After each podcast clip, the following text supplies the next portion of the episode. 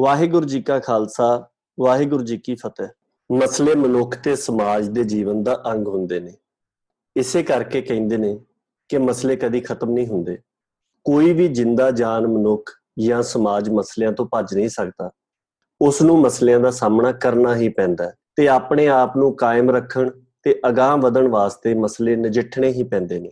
ਇੱਥੇ ਇੱਕ ਗੱਲ ਜ਼ਰੂਰ ਸਮਝਣੀ ਚਾਹੀਦੀ ਹੈ ਕਿ ਮਸਲੇ ਕਦੇ ਵੀ ਖਲਾ ਵਿੱਚੋਂ ਪੈਦਾ ਨਹੀਂ ਹੁੰਦੇ। ਬਲਕਿ ਉਹ ਖਾਸ ਤਰ੍ਹਾਂ ਦੇ ਹਾਲਾਤ ਦੀ ਉਪਜ ਹੁੰਦੇ ਨੇ। ਇਸ ਲਈ ਮਹਿਜ਼ ਮਸਲਿਆਂ ਨੂੰ ਮੁਖਾਤਬ ਹੋਣ ਨਾਲੋਂ ਵਧੇਰੇ ਟੁਕਵੀਂ ਪਹੁੰਚ ਇਹ ਹੁੰਦੀ ਹੈ ਕਿ ਉਹਨਾਂ ਹਾਲਾਤਾਂ ਨੂੰ ਮੁਖਾਤਬ ਹੋਇਆ ਜਾਵੇ, ਜਿਨ੍ਹਾਂ ਵਿੱਚੋਂ ਇਹ ਮਸਲੇ ਪੈਦਾ ਹੋ ਰਹੇ ਹੁੰਦੇ ਨੇ।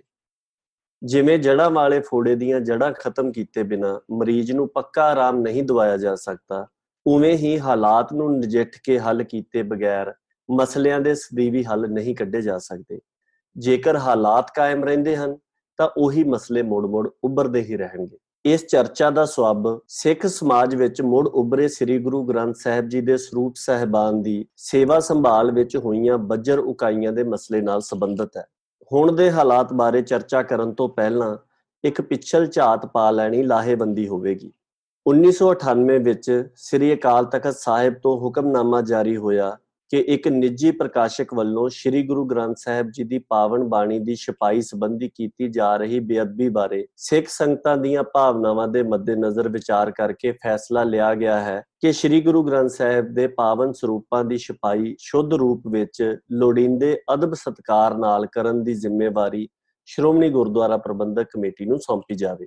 ਦੇਸ਼ ਪ੍ਰਦੇਸ਼ ਵਿੱਚ ਕਿਸੇ ਹੋਰ ਸੰਸਥਾ ਵੱਲੋਂ ਗੁਰੂ ਸਾਹਿਬ ਦੇ ਸਰੂਪ ਸਾਹਿਬਾਨ, ਪੋਥੀਆਂ ਜਾਂ ਗੁਟਕਾ ਸਾਹਿਬ ਦੀ ਛਪਾਈ ਦੀ ਸੇਵਾ ਲਈ ਸ਼੍ਰੋਮਣੀ ਗੁਰਦੁਆਰਾ ਪ੍ਰਬੰਧਕ ਕਮੇਟੀ ਅਤੇ ਸ੍ਰੀ ਅਕਾਲ ਤਖਤ ਸਾਹਿਬ ਤੋਂ ਮਨਜ਼ੂਰੀ ਲੈਣੀ ਅਤੇ ਸ਼੍ਰੋਮਣੀ ਗੁਰਦੁਆਰਾ ਪ੍ਰਬੰਧਕ ਕਮੇਟੀ ਵਾਲੇ ਸ਼ਾਪ ਰੂਪ ਅਨੁਸਾਰ ਹੀ ਛਪਾਈ ਕਰਨੀ ਲਾਜ਼ਮੀ ਕੀਤੀ ਗਈ। ਦੂਜੀ ਵਾਰ ਮਸਲਾ ਮੁੜ ਉਸੇ ਨਿੱਜੀ ਪ੍ਰਕਾਸ਼ਕ ਦੇ ਹਵਾਲੇ ਨਾਲ ਹੀ ਉੱਠਿਆ।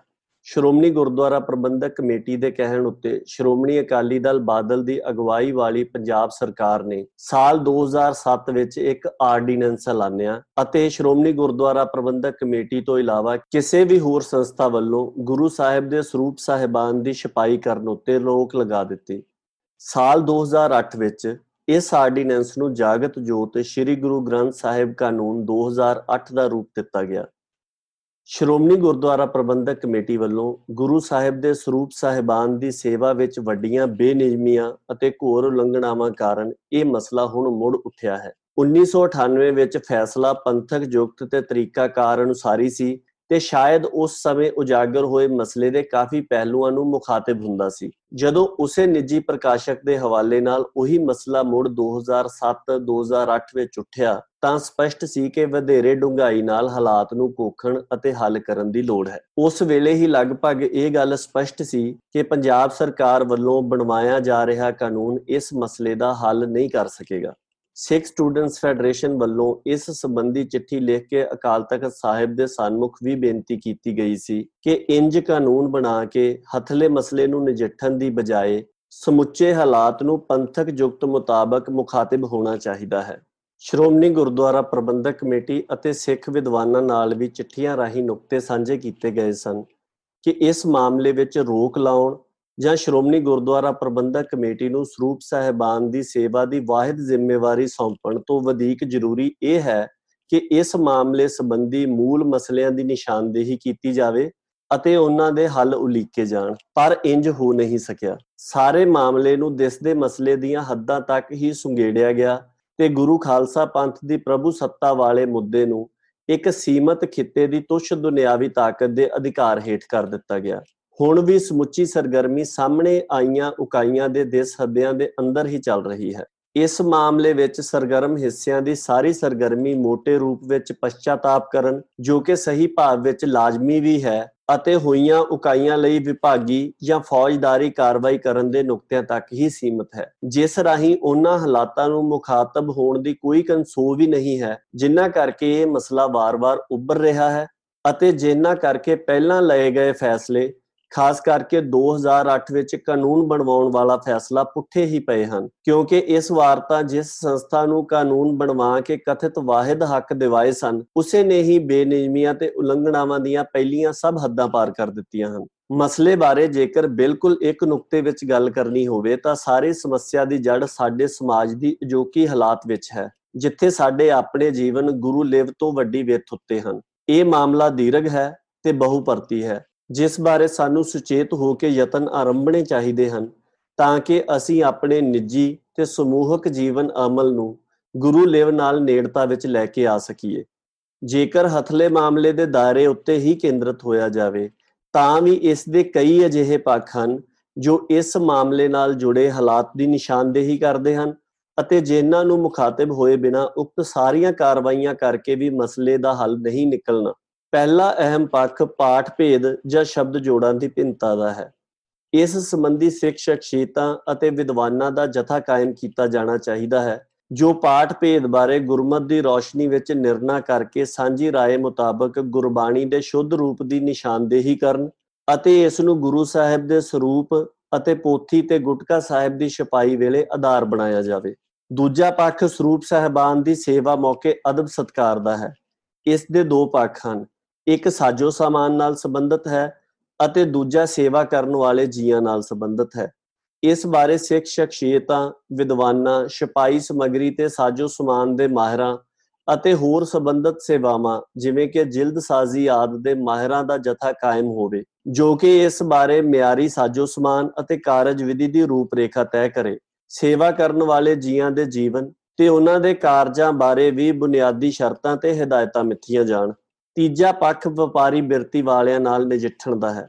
ਇਸ ਬਾਰੇ ਵੀ ਇਹ ਬੁਨਿਆਦੀ ਨੇਮ ਬਣਾਇਆ ਜਾ ਸਕਦਾ ਹੈ ਕਿ ਸਾਰੀ ਸੇਵਾ ਨਿਸ਼ਕਾਮ ਭਾਵ ਵਿੱਚ ਹੀ ਹੋਵੇ ਅਤੇ ਗੁਰੂ ਸਾਹਿਬ ਦੇ ਸਰੂਪ ਸਹਿਬਾਨ ਦੀ ਕੋਈ ਵੀ ਭੇਟਾ ਹਾਸਲ ਨਹੀਂ ਕਰੇਗਾ।